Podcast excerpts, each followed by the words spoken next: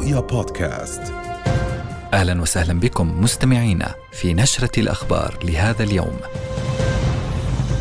بين عمان وجرش فاجعة سلحوب تخطف خمس زهرات وتصيب 35 راكبا معظمهم طلاب جامعات.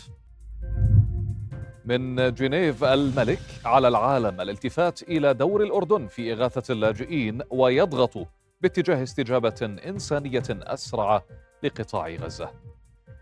وأيضا تتابعون معنا في هذه النشرة لليوم الثاني الاحتلال يوسع عملياته في جنين وحصيلة الشهداء ترتفع إلى ثمانية منذ بدء الاجتياح. وفيما يصفونه بحرب البقاء الاحتلال يقر بمقتل عشرة ضباط بكمين في حي الشجاعية والمقاومة تخيرهم بين الهزيمة أو الانسحاب في الصفحة الاقتصادية توقع اتساع رقاع الفقر في الأردن ومصر ولبنان مع نهاية العام الحالي. أهلا بكم في نشرة الأخبار.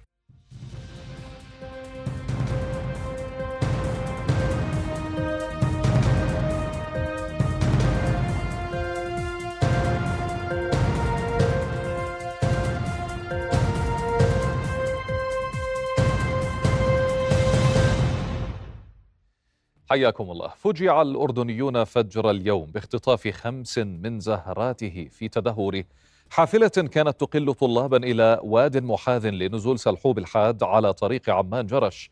وأصيب في الحادث أيضا 35 راكبا منها إصابات حرجة.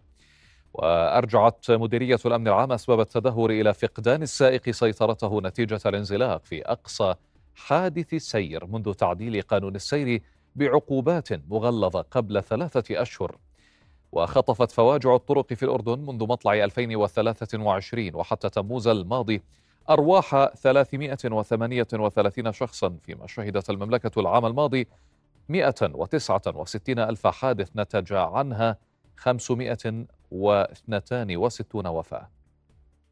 انقلب الباص آه، أول قلبه وثاني قلبه والثالثة على هذا الخبر المفجع استفاق الأردنيون صباح اليوم.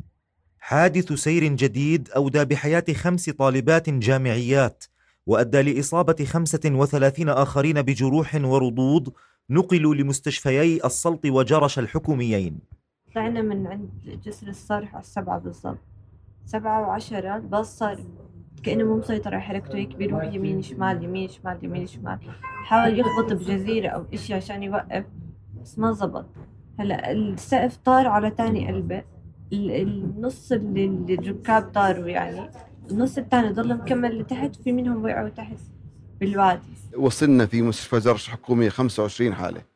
العدد الكامل 43 حالة. في منهم حالتين وفاة في في المستشفى السلط وثلاث حالات وفاة في الجرش تم وصول 15 حالة لمستشفى السلط من الحادث وفي حالة منهم حرجة. و14 حالة تم إدخالها المستشفى بين متوسطة وسيئة. الموقع جسر سلحوب والأجواء ماطرة في طريق سرعته محددة وتراقبه كاميرا الرادار الثابتة وتم تعبيده مؤخرا. يقول التقرير المروري عن سببه إنه ناتج عن فقدان السيطرة الناتج عن الانزلاق.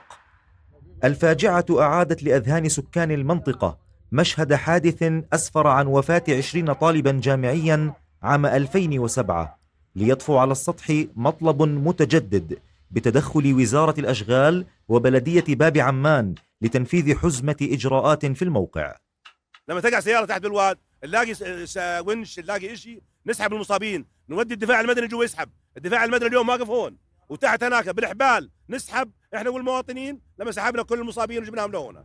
نطلب من الله ومنكم والمساعده والشارع هذا تخفيف شوية حطوا كندرين عالي للشارع أو جدار استنادي لها عند الكاميرا أو إنه وجود حل لهذه الكاميرا. وجود الكاميرا هنا في مشكلة مشكلة مشكلة كبيرة يتفاجئ بها السائق يغير اتجاهه يخش سيارة بسيارة. هذا الشارع يوميا بصير فيه حوادث وصار قبل المرة بال 2007 باص الثقة قلب هنا راح ضحايا 21 مصاب رحمة الله عليهم. أحيلت القضية إلى القضاء وسط تأكيد حكومي على متابعة الحالة الصحية للمرضى والحرص على سلامتهم وتعقيب نشطاء على الحادث المأساوي بأن توقيت دوام طلبة الجامعات قبل بزوغ الشمس يحتاج إلى مراجعة.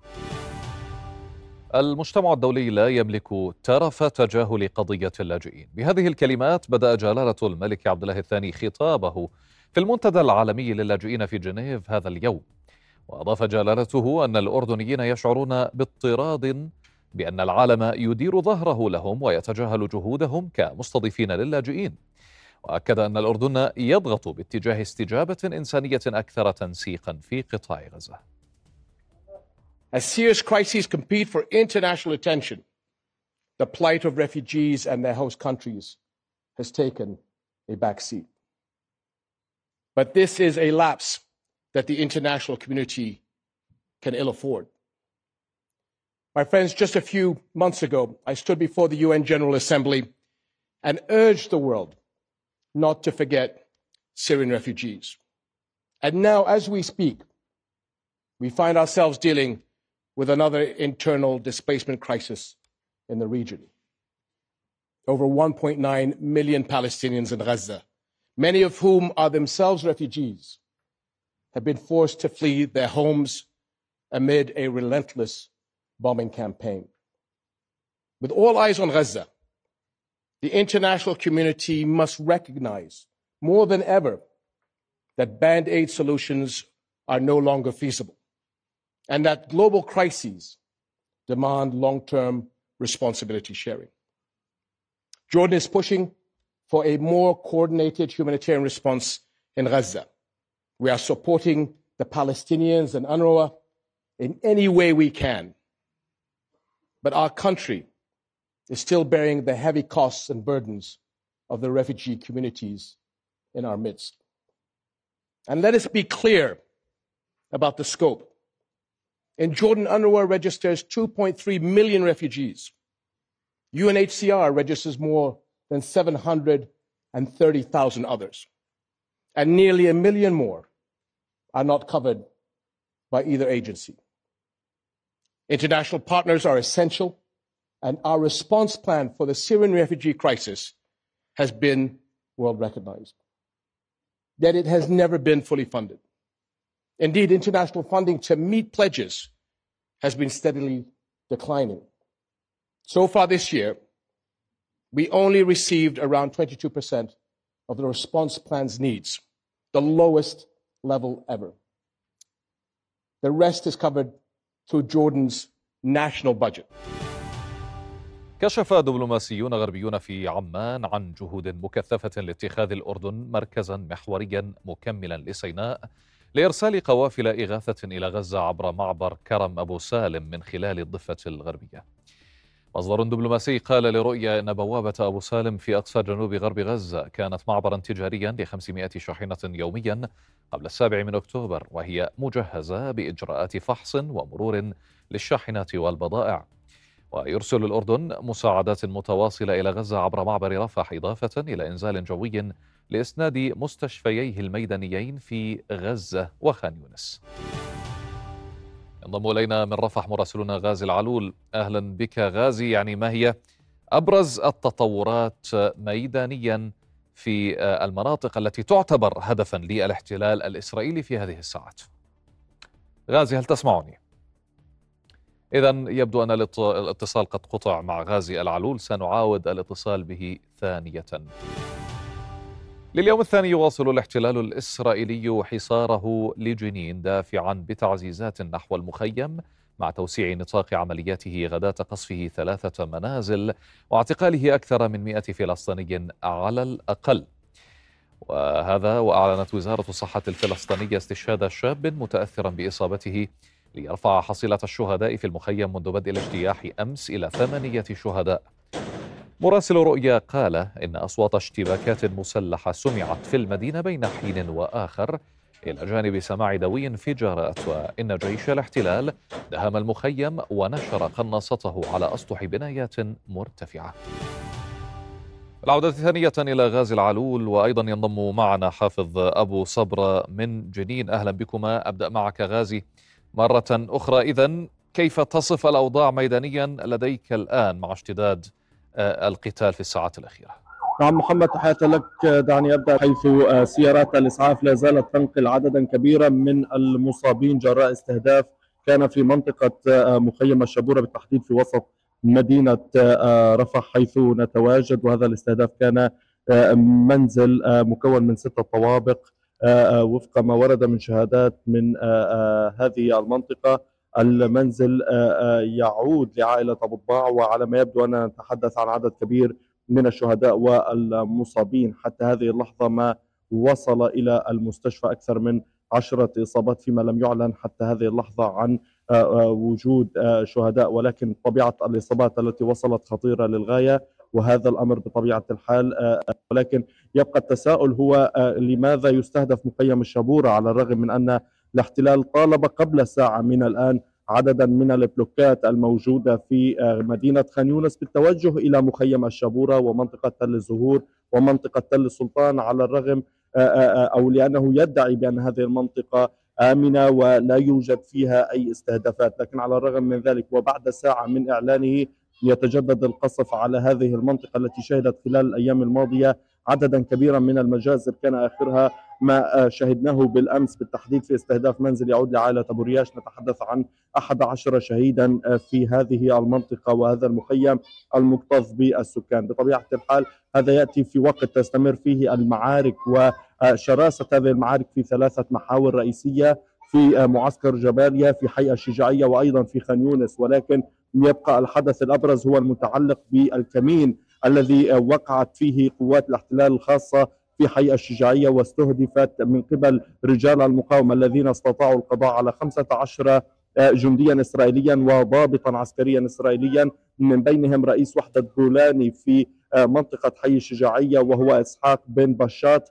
وهو القائد المسؤول عن هذه العملية البرية في هذا المحور على وجه التحديد وهو ما يدلل على صعوبة العمل للاحتلال الإسرائيلي في هذه المنطقة بالتحديد خاصة وأن الشجاعية دائما ما كانت منطقة حساسة بالنسبة لجيش الاحتلال وكان قد حذر عمليا منذ بدء العملية العسكرية بأنه سيدخل إلى الشجاعية وسينتقم لما جرى له في عام 2014 عندما اعتقل شاور أرون وأصبح أسيرا في يد المقاومة الفلسطينية ولكن هذه المرة تتجدد بحدث أمني خطير للغاية وآخر وهو المتعلق بالقضاء على وحدة كاملة من قوات الاحتلال الخاصة في هذا المحور بالذات. أيضا في في منطقة ومدينة خان يونس نشهد معارك ضارية في وقت يقول الاحتلال إنه يطالب سكان وسط مدينة خان يونس بضرورة النزوح والتوجه إلى أقصى الجنوب إلى رفح سيما وأنه يتحدث عن زيادة عمق هذه العملية وصولا إلى البلوكات أو ما أسماها بالمناطق المربعة التي يسعى للدخول إليها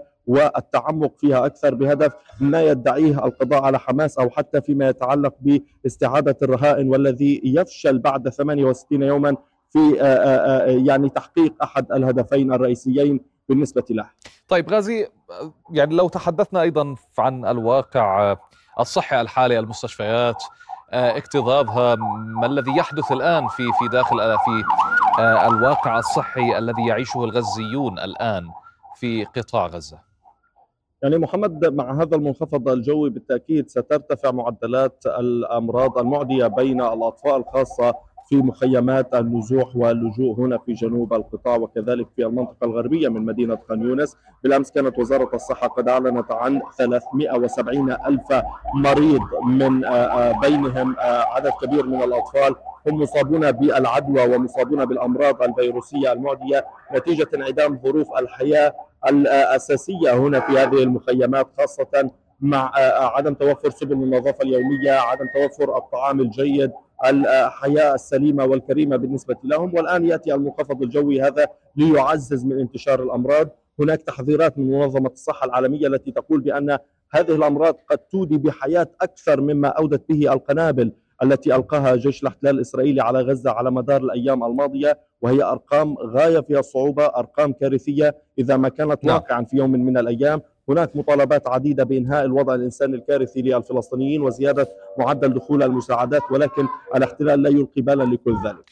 غازي العلول مراسلنا من غزة كنت معنا. شكرا جزيلا لك. وننتقل أيضا إلى حافظ أبو صبرة من جنين. أهلا بك حافظ. ما أبرز المعطيات لديك حتى هذه الساعة؟ لو تحدثنا عن الشهداء أيضا الإصابات والإصابات في صفوف جيش الاحتلال. تفضل. نعم محمد يعني تبذل الطواقم الطبية حاليا جهود كبيرة في مستشفى بن سينا لإنقاذ حالة أحد المصابين بجروح خطيرة وصل منذ قليل إثر إصابته بالرصاص الحي في الرأس من قناص في المنطقة العلوية من مخيم جنين. هذا من ضمن آه، أربعة إصابات جديدة وكلها خطيرة وصلت إلى مستشفى بن سينا والمستشفى الحكومي رغم إعاقة قوات الاحتلال لمركبات الإسعاف والطواقم الطبية التي تعمل على إيصال الإصابات تباعا إلى مستشفيات مدينة جنين في ظل استمرار هذا العدوان للساعة الثانية والأربعين على التوالي منذ فجر أمس والحديث يدور عن اشتباكات مسلحة هدأت وتيرتها في هذه اللحظة ولكن قبل ساعة من الآن كانت عنيفة جدا وأدت إلى إصابة اثنين من جنود الاحتلال ليصبح عدد الجنود الذين أصيبوا. منذ فجر هذا اليوم جراء استمرار عدوان الاحتلال في مخيم جنين ومحيطه من أحياء المدينة إلى ستة إصابات. نحن نقف على هذه الشرفة التي تعرض آه، آه، آه، من خلالها الزملاء الصحفيين لاستهداف مباشر من قوات الاحتلال عبر إطلاق رصاص من قناص يتمركز في واحدة من المباني المنتشرة في منطقة حارة الدمجل. وهذه الحارة التي تقع في الجزء الشرقي من مخيم جنين ويتركز اقتحام الاحتلال فيها إضافة إلى ثلاثة مناطق أخرى في عمق مخيم جنين. والحديث يدور عن منطقة خامسة في منطقة الجبريات وأيضا في محيط حرش السعادة وحي الهدف منطقة المخيم الجديد الجزء الغربي والجنوبي من المخيم. حتى اللحظة الأرقام الصادرة عن مجلس قروي رمانة وهو المجلس الذي يقوم حاليا باستقبال المفرج عنهم من المعتقلين من أبناء مخيم جنين آه، على حاجز سالم العسكري القريب من القرية. يقول بأنه 390 فلسطيني من أبناء المخيم أفرج عنهم ضمن حملة الاعتقالات التي بدأت مع بدء هذا العدوان فجر يوم أمس. يعني ما يدور الحديث حوله أنه هناك مئات المعتقلين الذين ما زالوا قيد الاعتقال وجزء منهم تم تحويله إلى جهاز الأمن العام الإسرائيلي الشباك لبدء بإجراءات للبدء بإجراءات توقيفه وتحويله للاعتقال الإداري. يعني ما يتعلق بحملة الاعتقالات في مخيم جنين حملة كبيرة جدا رقم كبير غير مسبوق في مساحة لا تتجاوز ال 2 كيلومتر مربع وهذا العدد الكبير من المعتقلين هذا آه، رقم غير مسبوق وفقا للمصادر المحلية داخل المخيم. قبل قليل كان معنا أحد المواطنين الذين خرجوا للتو من داخل مخيم جنين ووصف لنا مدى سوء الوضع آه، الإنساني في داخل المخيم وكيف يتعمد جنود الاحتلال لتخريب المنازل والمحال التجارية التي يقتحمونها سواء كان فيها سكان أو أن سكانها نزحوا إلى محيط المخيم منازل أقربائهم خارج المخيم أو حتى إلى آه، باحة مستشفى ابن سينا آه، القريبة من مخيم جنين. وهو المستشفى الوحيد الذي يستطيع الناس الوصول إليه في ظل استمرار حصار بقية المستشفيات وعلى رأسها مستشفى جنين الحكومي. حتى اللحظة ثمانية شهداء عدد كبير من الإصابات من بينها عشرة إصابات خطيرة منذ يوم أمس والحديث يدور كما قلت عن هذا الرقم الصادم فيما يتعلق بعدد المعتقلين. ستة إصابات في صفوف جيش الاحتلال هذا رقم كبير أيضا في ظل عملية عسكرية تجاوزت الأربعين ساعة والاحتلال ما زال يدفع بتعزيزات عسكرية تباعا خلال كل ساعة قادمة من حاجز الجلماء ومن حاجز سالم العسكري المحيطين بالمحافظة أو من خلال فتحة في نعم. جدار الفصل العنصري تطل على بلدة المجيبلي في الداخل المحتل عام 48 حيث هناك معسكر لجيش الاحتلال تبدو الأمور هادئة لا يعكر صفها سوى الطيران الاستطلاع الذي لم يغادر سماء المدينة منذ بدء العملية العسكرية ومنذ ما قبل ذلك وفي الصورة يظهر أمامنا المخيم نصفه يعني غاب غابت عنه الأضواء ويعم ظلام شديد والنصف الآخر مضاء بدرجة بسيطة في ظل نعم. التيار الكهربائي عن مناطق شاسعة من المخيم سيما في الجزء غير الظاهر في الصورة الجنوبي حيث المخيم الجديد. أشكرك حافظ أبو صبرة مراسلنا من جنين كنت معنا. هذا وأعلنت وزارة الصحة الفلسطينية استشهاد شاب متأثرا بإصابته ليرفع حصيلة الشهداء في المخيم منذ بدء الاجتياح أمس. إلى ثمانية شهداء. مراسل رؤيا قال إن أصوات اشتباكات مسلحة سمعت في المدينة بين حين وآخر إلى جانب سماع دوي انفجارات وإن جيش الاحتلال دهم المخيم ونشر قناصته على أسطح بنايات مرتفعة. ونبقى في جنين حيث أعلنت وقال عفوا الهلال الأحمر الفلسطيني إن الوضع الإنساني في مخيم جنين في تدهور مستمر نتيجة استمرار اقتحام قوات الاحتلال منذ يوم أمس الثلاثاء.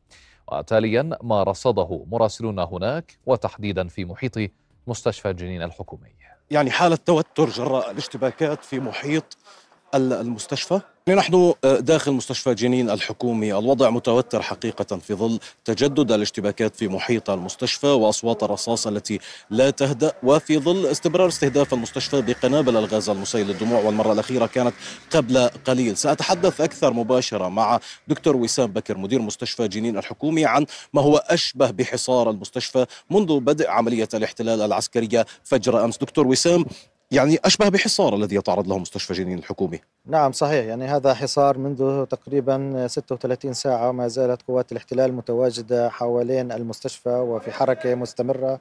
وكما لاحظتم قبل قليل كان هناك إطلاق رصاص في يعني من فوق رؤوسنا ونحن في ساحة الطوارئ. عن معاناتكم اليوم كمستشفى جنين في تقديم الخدمة ليس فقط للجرحى والمصابين بل حتى للحالات المرضية. طبعا يعني مستشفى جنين هو المستشفى الحكومي الوحيد في آه، محافظة جنين وهو يقدم الخدمات الطبية الرئيسية جميعها في داخل هذا المستشفى. هناك لدينا مشاكل كبيرة خاصة مع مرضى غسيل الكلى ومرضى الأورام الذين بحاجة إلى جلسات يومية من العلاج. البارحة يعني استغرق منا وقت وجهد طويل بالتنسيق مع الهلال الأحمر لتأمين وصول مرضى غسيل الكلى لإجراء غسيل الكلى لهم. يعني استمرت العملية لغاية منتصف آه، الليل. قالوا لي بأنه بحاجة لتنسيق لتنقل مركبات الإسعاف بين المستشفيات وبالتحديد صوب مستشفى جنين الحكومي. صحيح. يعني هنا نقل المرضى بحاجة إلى تنسيق. قوات الاحتلال يعني تحاول البحث عن المصابين والتأكد من هوياتهم. طبعا هذا الأمر يعني برضو في عدم اكتراث بوضعهم الصحي وعدم اكتراث بطبيعة إصابتهم. الإطلاق الرصاص لا يتوقف في المستشفى أنتم متواجدون على إطلاق القنابل الغازية. كل هذا يؤثر أيضا على المرضى وعلى الطواقم الطبية لا شك يعني أنت شاهدتم بعينكم إطلاق الغازات المسيلة تدخل إلى أقسام المستشفى هنالك أطفال هنالك رضع هنالك نساء وهنالك يعني حالات من كبار السن. على الأكسجين موجودين في الأقسام خاصة نحن في موسم الشتاء معظم الالتهابات هي تنفسية موجودة حاليا. آه، إطلاق الرصاص والتفجيرات اللي موجودة حوالين المستشفى كلها تثير الرعب وتثير القلق ما بين المرضى والمرافقيهم والكوادر الطبية. يعني الوضع الذي نعمل فيه وضع آه، ليس بالوضع الصحي ليس بالوضع السليم من من جميع النواحي.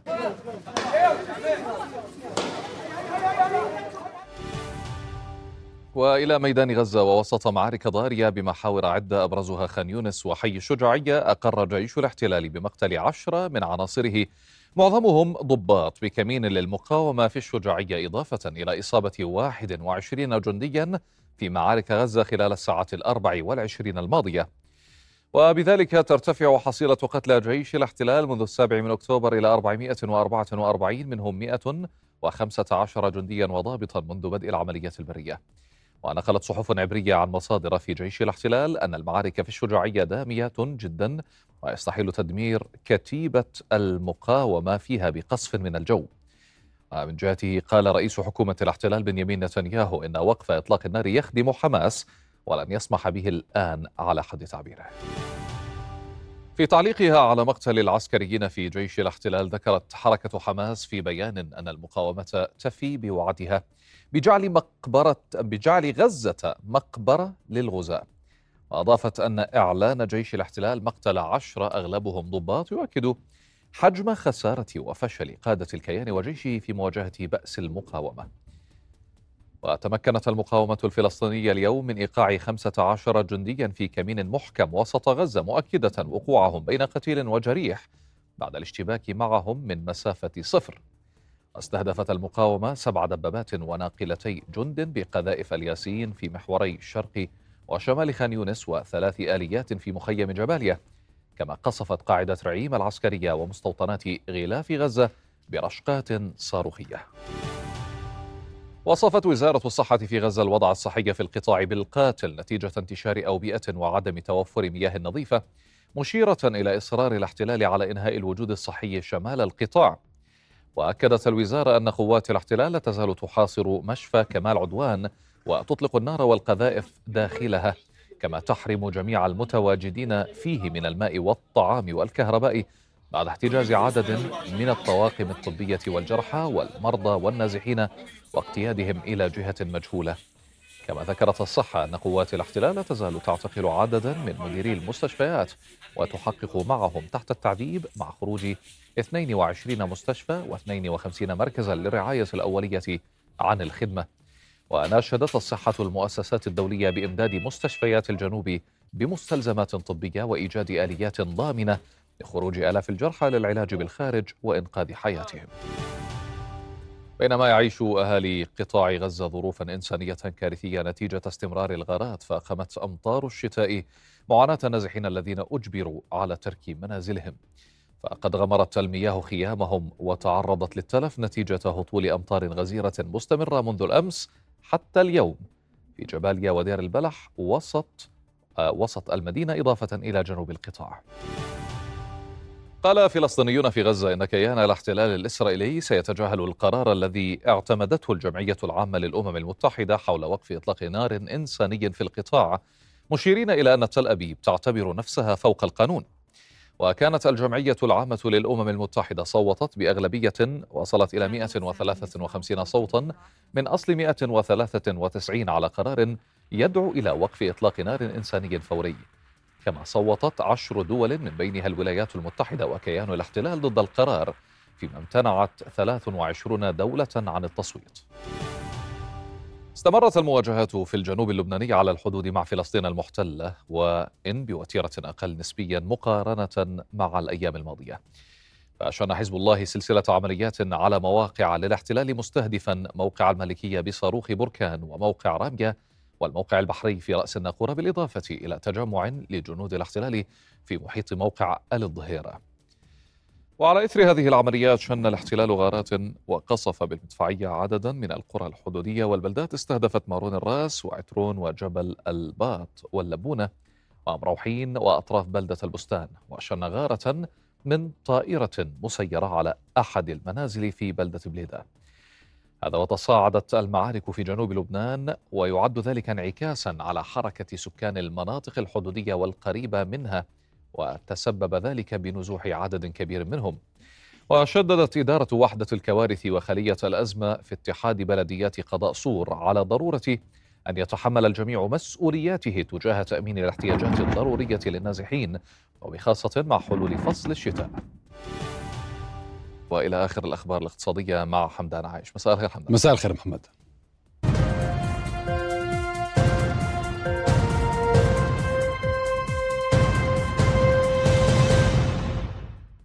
أهلا بكم إلى النشرة الاقتصادية. ارتفاع أسعار الخيار والكوسة حديث الشارع الأردني بعد أن قفزت لأكثر من دينار، بينما يرجع تجار السبب الرئيسي إلى تصدير هاتين المادتين. فيما طالب نواب خلال جلسة رقابية اليوم وقف التصدير إلى الاحتلال. ارتفاع كبير في أسعار بعض أصناف الخضار الرئيسية على مائدة الأردنيين مع تسجيل كيلو الخيار الدينار ونصف الدينار والكوسة دينار. نقابة التجار ومصدري الخضار والفواكه في مدينة إربد أرجعته إلى ارتفاع حجم التصدير. إلى الأراضي المحتلة. شهدت الأسواق المركزية في المملكة الأردنية الهاشمية آه، ارتفاع ملحوظ في الفترة السابقة في بعض الأصناف الأساسية اللي هي تعتبر يعني من قوت المواطن مثل مادة الخيار ومادة الكوسة آه، وذلك لتصديرها لبعض الدول المجاورة وبالأساس آه، الأراضي المحتلة مثل صنف رئيسي كالخيار والكوسة. مما أدى ارتفاع إلى انخفاض كميات المعروضة في الأسواق المركزية وارتفاعها ملحوظ يعني وصل الخيار آه، لسقف الدينار كيلو بالسوق المركزي. آه، وبالتالي كانت في صعوبة في شراء هذه المنتجات للمستهلك الأردني. حجم الطلب على الخيار والكوسة في السوق المركزي للخضار في مدينة إربد سجل تراجعا في ظل الارتفاع الكبير على أسعارها بما يفوق قدرة أصحاب المحال التجارية والمواطنين بحسب التجار إحنا تأثرنا كثير من ارتفاع الخيار وارتفاع الكوسة الأسبوع الماضي بسبب التصدير على اسرائيل وما عرفناش نبيع بالمرة يعني. لما تيجي تأخذ الخيار يكلفك ليرة وربع ليرة وعشرين. بدك تيجي تبيعه هون ما مش راح يجيب معك سعر. وتأثرنا كثير يعني كمحلات. محل سوق مركزي هيك يبيع 50 صندوق و60 صندوق يعني صار بسطة. مش صار محل. مش محل سوق مركزي. ارتفاع أسعار الخيار انعكس على العاملين في إنتاج المخللات وتوقف عدد من المشاغل عن العمل. إحنا أصحاب قطاع المخللات قطاعنا من أهم القطاعات التي تعمل مع القطاع الزراعي حيث نستهلك آلاف الأطنان من الخضار سنويا ومن أهمها مادة الخيار. منذ فترة تقريبا شهر وأسعار الخيار ارتفعت إلى حد جنوني مما أدى إلى أضرار كبيرة حيث أن كل عبوة نبيعها 10 كيلو بتخسر معنا ثلاث دنانير إلى أربع دنانير. وهذا الإشي يؤدي إلى أضرار كبيرة وإذا استمر الحال على هذا الموال يعني لفترة طويلة راح نؤدي إلى إغلاق مصالحنا وخسائر وفقدان كثير من الفرص العمل. نقابة تجار ومصدري الخضار والفواكه توقعت بدء انخفاض الأسعار مع زيادة كميات الإنتاج في قادم الأيام. آه، نتوقع آه، انخفاض الأسعار بالفترة القادمة. آه، إن شاء الله انه نلاقي عزوف عن تصدير المواد الأساسية من قبل التجار والمزارعين للأراضي المحتلة وبالتالي نشهد انخفاض إن شاء الله بالأيام القادمة على الأصناف الأساسية. وقف تصدير الخضار إلى الاحتلال مطلب شعبي. تجلى في شعارات رفعها أعضاء في مجلس النواب. مع دعم غربي واضح وعلى رأسهم الولايات المتحدة الأمريكية. قدرت دراسة تقييمية لبرنامج الأمم المتحدة الإنمائي انضمام 230 ألف شخص إلى مربع الفقر في الأردن ومصر ولبنان.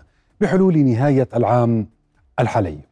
الدراسة حول الآثار الاجتماعية والاقتصادية للحرب المستعرة في فلسطين على دول الجوار توقعت زيادة الفقراء في فلسطين إلى مليونين وأربعمائة وستين ألف شخص وارتفاع عددهم في الأردن بواقع ثلاثة وأربعين ألفا إضافي. وتوقعت الدراسة أن يكون للحرب على غزة آثار على أسعار النفط وتدفقات اللاجئين فضلا عن ضغوط على مستويات الدين العام ونشاط السياحة وحركة التجارة بين الدول الثلاث. وفي سياق متصل أعلن مدير المكتب الإقليمي للدول العربية في برنامج الأمم المتحدة الإنمائي عبد الله الدردي بدء المسارات الفنية والتمويلية لبحث إعادة الإعمار في غزة. بلغ عدد الوظائف الجديدة في سوق العمل 86300 وظيفة خلال النصف الثاني من العام الماضي فيما بلغ عدد الوظائف الشاغرة 40 ألف وظيفة بحسب تقرير صدر اليوم لدائرة الإحصاءات. وبذلك يصل صافي فرص العمل المستحدثة 46300 فرصة. استحوذ الذكور على 71.1% منها مقابل 89.9% للإناث. غالبية الفرص كانت من نصيب الفئة العمرية بين 20 إلى 29 سنة. فيما حصدت الإناث من حملة درجة البكالوريوس فأعلى على الحصة الكبرى من الوظائف المستحدثة بنسبة 63.7% مقابل 39.2% للذكور. بينما ساهم القطاع الخاص في غالبية الفرص المستحدثة بنسبة 78.7% والقطاع العام بنسبة 20% والباقي للمنظمات غير الحكومية. الأردنيون حصدوا غالبيتها بنسبة 88.6% وجاءت محافظة العاصمة الأعلى في استحداثها صافي فرص العمل بنسبة 61% وغالبية صافي فرص العمل تركزت في نشاط تجارة الجملة والتجزئة وإصلاح المركبات ذات المحركات والدراجات النارية بواقع 9489 فرصة. ورصد تقرير دائرة الإحصاءات أسباب ترك الأفراد وظائفهم والبحث عن فرص جديدة وبين أن السبب الرئيسي يتعلق بظروف العمل وطبيعته التي تشمل بعد مكان العمل عن مكان الإقامة وطول ساعات العمل وبنسبة 54% إضافة إلى أسباب تتعلق بالتقاعد وأخرى اجتماعية وحوافز العمل وغيرها من الأسباب. يشكو مالكو محال تجارية في منطقة عبدون من انخفاض حجم مبيعاتهم على إثر الإغلاقات التي تشهدها المنطقة بين الحين والآخر. ويؤكد تجار وعاملون أن الإغلاقات الواسعة لدى صدور دعوات إلى مسيرات حول السفارة الأمريكية تؤدي إلى تراجع الحركة التجارية في المنطقة بما ينعكس على نشاط محالهم ولفتوا إلى أن الضرر الأكبر ينجم عن طول مدد الإغلاق الأمنية التي قد تصل إلى ثماني ساعات في أيام الجمع وكذلك منع المركبات والمواطنين من الوصول إلى المحالة التجارية وطالبوا بتحديد مكان تجمع للمحتجين في منطقة مفتوحة لتحاشي الإغلاقات المرورية. إحنا كمبيعات عندنا بتنزل يعني اليوم اللي بيكون في تذكيرات بنبيع الربع. يعني حتى كموظف لما بدي أروح بدي ألف من آخر الدنيا ماشي؟ وحتى الباص بطلوا يدخلوه كمان على المنطقة اللي بدي أروح فيه. طلاب عندنا يعني إحنا كمعهد تعليم والحصص آه، بتكون آه، آه، كل واحد لحاله برايفت ف بهذا لهذا السبب يعني إحنا يعني عم نتضرر من هذا الإشي حتى مبيعاتنا كمان. عم تتضرر لأنه حتى الزبائن ما عم تقدر توصل لعنا. بالتسكير إحنا تقريبا المبيعات أقل من النص شبه يومي. هيك شايف المطعم كيف؟ بخصوص يعني الموظفين بيطلعوا أبكر. التسكير بيجي فجأة ما بنعرف إنه في تسكير. أيام بنداوم بس ساعتين. آه، أيام ما بنداوم أيام آه، زبايننا بيستصعبوا حتى يجوا على المنطقة هاي كلها. إلى هنا نصل إلى نهاية أخبار الاقتصاد. عودة إليك محمد. شكرا حمدان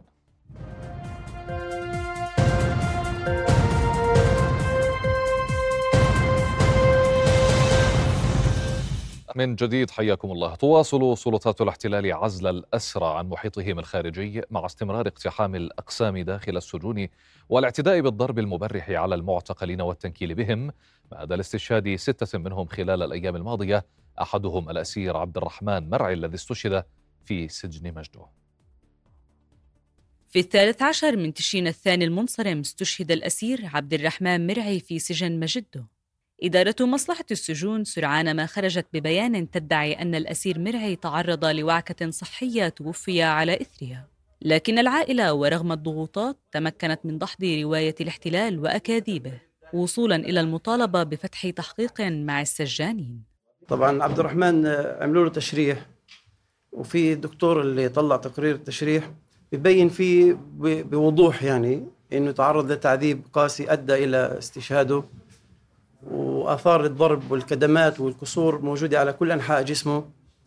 وفي برضه في التقرير إشارة لإنه تعرض بتقرير يعني في التقرير بيشيروا لتقرير للشرطة إنه تعرض للتقييد القسري لمدة ست أيام متواصلة وهي بحد ذاتها جريمة يعني. آه، جريمة آه، بيقترفها الاحتلال اللي بيدعي إنه هو الديمقراطية الوحيدة في الشرق الأوسط. طبعا إحنا أول أول شيء بنطالب فيه إنه يعني الممارسات اللي حاليا في السجون بحق الأسرى كلها تتوقف. يعني إحنا عبد الرحمن صح أخوي باقي الأسرى كلهم أقاربنا وإخوتنا وأحبابنا. يعني في أولاد عم ثلاثة برضه معتقلين.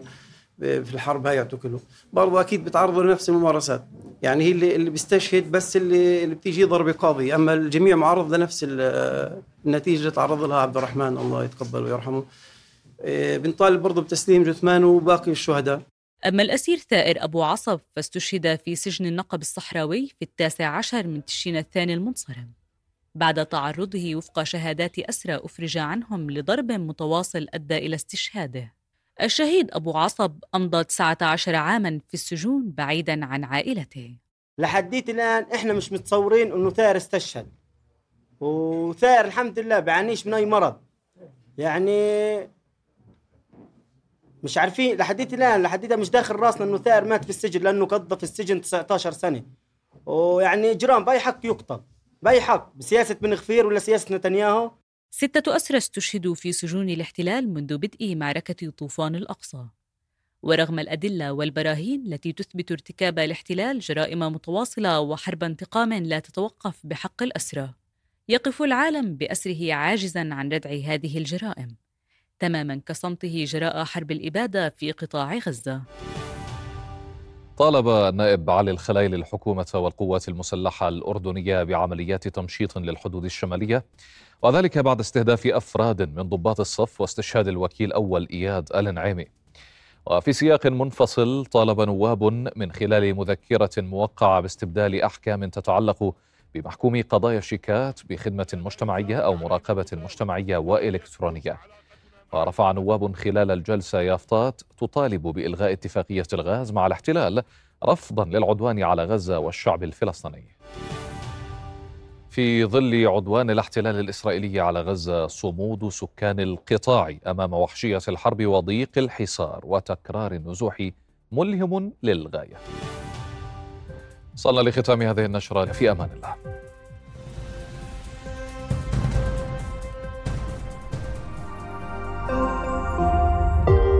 رؤيا بودكاست